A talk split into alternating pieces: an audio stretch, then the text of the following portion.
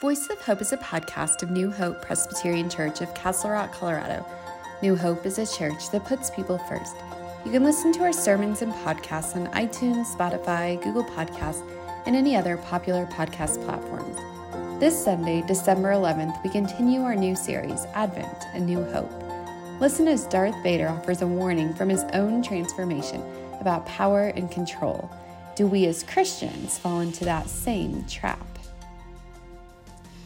Thanks for inviting me to speak this morning. My name is Darth. Next to the Emperor, I may be the second most powerful person in the galaxy, but there is a force in which I particularly excel. I've just got some, I don't know, concerns for you who are gathered this morning who might be interested uh, in force and power. My topic is uh, the rebellion, I see. Lovely, lovely. Yes, I know a lot about rebellion. In all the stories and books and TV shows and movies, there's nothing approaching the power of the Death Star. Think about it. Utterly without equal, planet destroying, wicked cool. The greatest weapon ever imagined in the universe of fact and fiction, uh, the weapon's power is unsurpassed. Uh, yes, um, a little vulnerable to X Wing fighters shooting for air conditioning vents. Actually, I understand this assembly knows a little something about the cost and vulnerability of air conditioning vents.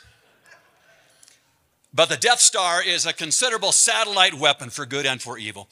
This line of good and evil, of course, runs right the middle of each of us. You may know my backstory of persecution and murder, not terribly different from your own Apostle Paul, as a matter of fact, that first century rebel leader.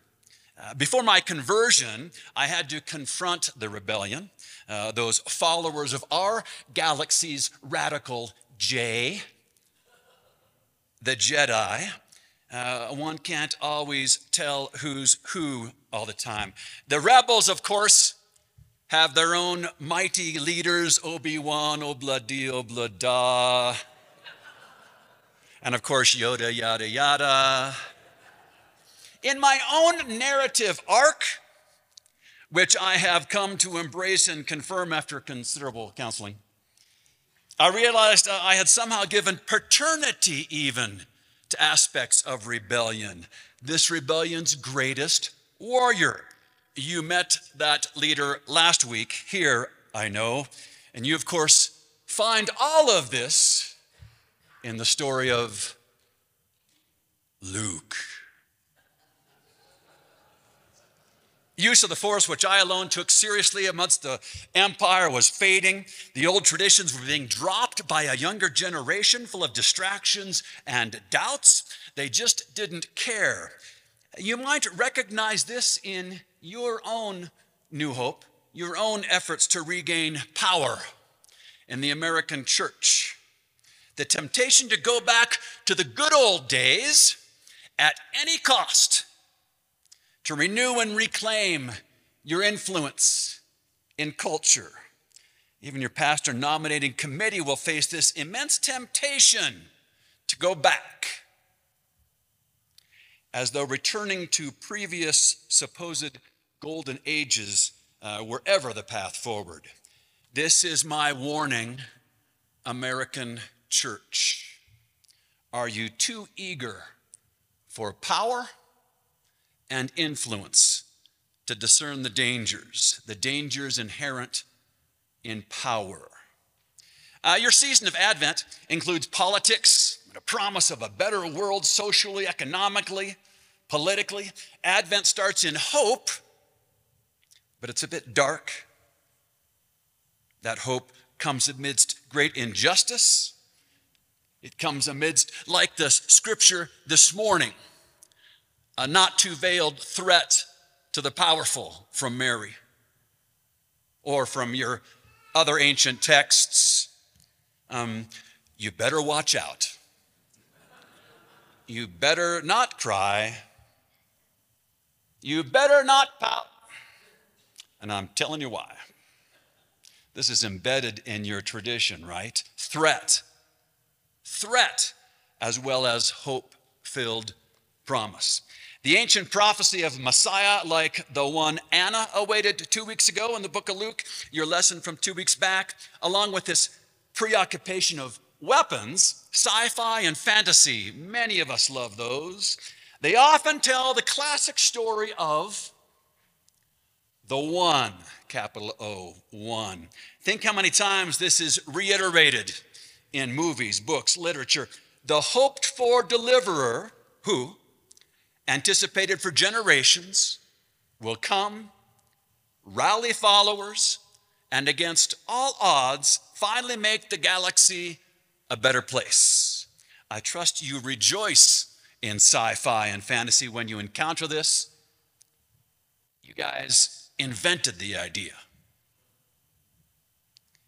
Israel had a long awaited one, the Messiah. This is still what it is to be Christian, awaiting a more cohesive time, hoping against current conditions, a deeper knowing of how things eventually turn out. This isn't mere optimism or happiness. Joy is not optimism or mere happiness.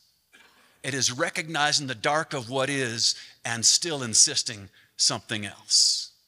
That's the joy I'm talking about this morning. It secondly includes, of course, um, peace. We heard about this last week, a deeper peace, not mere absence of conflict, but rather social and economic justice, equity. We all need a peace that includes these things spiritual calm in our own violent lives. It's a hard fought peace we anticipate at Advent. I've seen what really is. I've taken off my blinders or helmet. I've learned what darkness power begets, what it fathers, and what might be more promising instead. Take your friend Darth's word. As long as we are ego driven and striving for power, the dark side of the force has us. If you don't mind an observation from somebody once captivated by power, I wonder if historically, maybe Israel in its initial rebellion has by now merely replaced Rome in the Middle East. Has Israel become the empire in that forever war on the other side of your planet? Just this fall, Israel has recrowned an autocratic, incredibly corrupt, and dishonest politician with no morals who uses supposedly religious concerns to gain the support of supposedly religious masses. If it's true that power corrupts, then the wildly disparate assignment of power throughout the Middle East at least suggests a similarly wildly unequal assignation of corruption. I know there are problems on both sides, murderous sins. I get it. But the Palestinians of our generation, your generation, suffer far more than the nation of Israel. Only they are limited in travel, employment. Only they struggle in abject poverty, deprived of human rights, dying at 10 times the Israelites. Even your own PCUSA, your national church, has lifted up a prophetic concern for the oppressed Palestinians. It's a very unpopular and relatively, relatively unique opinion uh, your church holds. The PCUSA has been charged with anti Semitism just for questioning Israel's use of power. Your national church seems to understand that normal rebellion merely trades one anger and power for another. So we need something to disrupt our natural and destructive lust for power. Your buddy Darth knows this, and I'm afraid normal rebellions often fall into this trap. We need a new kind of rebellion. Allow me to take my the gloves off to finish. And here in your country, have Christians become the new Rome? There's always, there's always somebody at the top of the power pyramid. There are no exceptions. Who else would it be? Does it seem to you that possibly Christianity in the good old US has become empire? Christian nationalism, that distortion of Christian faith and power, was anathema for decades. Till what, a year ago? Rightfully so. Few even use the dangerous term. It mistakes force for moral right. Led by some of the most ego driven on your planet, it has established itself within a mainline party of violence and resentment, fear and hate. Trust me, I know about these things, how they are effective motivators, effective and profoundly dangerous and destructive. If anybody accused somebody else of Christian nationalism, up until recently, it was seen as overreach, an inflammatory insult akin to invoking Nazism. Now it's somehow acceptable to a significant minority of Christians. They claim the idolatry of power as a good thing. Make no mistake, these so called believers believe in only one dark Lord power and they have shown they will swear allegiance to anybody, good or evil, who wields power effectively and promises them the same darkness. There's no theology or morality behind this naked lust. No discussion or democracy is desired, only obedience, with difference being punishable by extreme prejudice and violence. These followers are currently the greatest threat to your country and peace. They carry your name. In this local community, the broader definition Christians have a near monopoly. Christians ought to have a right to put up religious images in the public square, right? A nativity, maybe, on the state house lawn, for example. This feels right. In a truly pluralist society, this would be joined by a menorah or a Kwanzaa image. I don't know what that would be. A moon and star, maybe a Hindu god, or you already feel this. It's impossible. Of all such imagined participants, Christians alone in this culture participate freely. The others, for really good reasons, fear violence. They attempt very limited or no visible practice because they are afraid for their lives if they do. And this fear, their fear, tells us everything we need to know. It isn't how the powerful feel about their rights, that's not the measure of injustice. It's the fear of the oppressed that is the measure. It's a simple and fair definition of sanctioned, monopolized power what we call empire. We can't imagine Buddhists in our country arrogantly claiming such privilege as Christian nationalists do, or Jews, or Muslims, or competing sports fans, or redheads, any other group demonstrating the prejudice and threats of Christians as of late, the state would instantly condemn, outlaw, and prosecute. The murderous threats of Christian nationalism go mostly unanswered. We are apparently to accept their appalling language and threats precisely because it is their twisted religion and fake morality that has been sanctioned by the state, by empire. We like to think of this as a Christian nation, maybe. This would, of course, alarm the deists and atheists among our founding fathers. A prime point of starting anew away from Europe was precisely to not be a specifically Christian nation.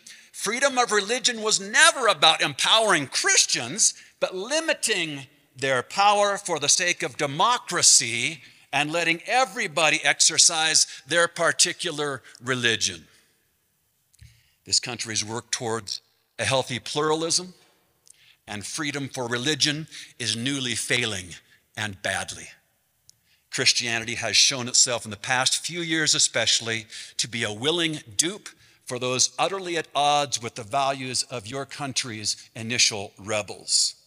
These most corrupt and selfish, these proud supposed disciples know power. They use it to threaten the lives of LGBTQ people with violence. They ensure that even mentally ill people have ready access to any weapons and they will accept no, no restrictions.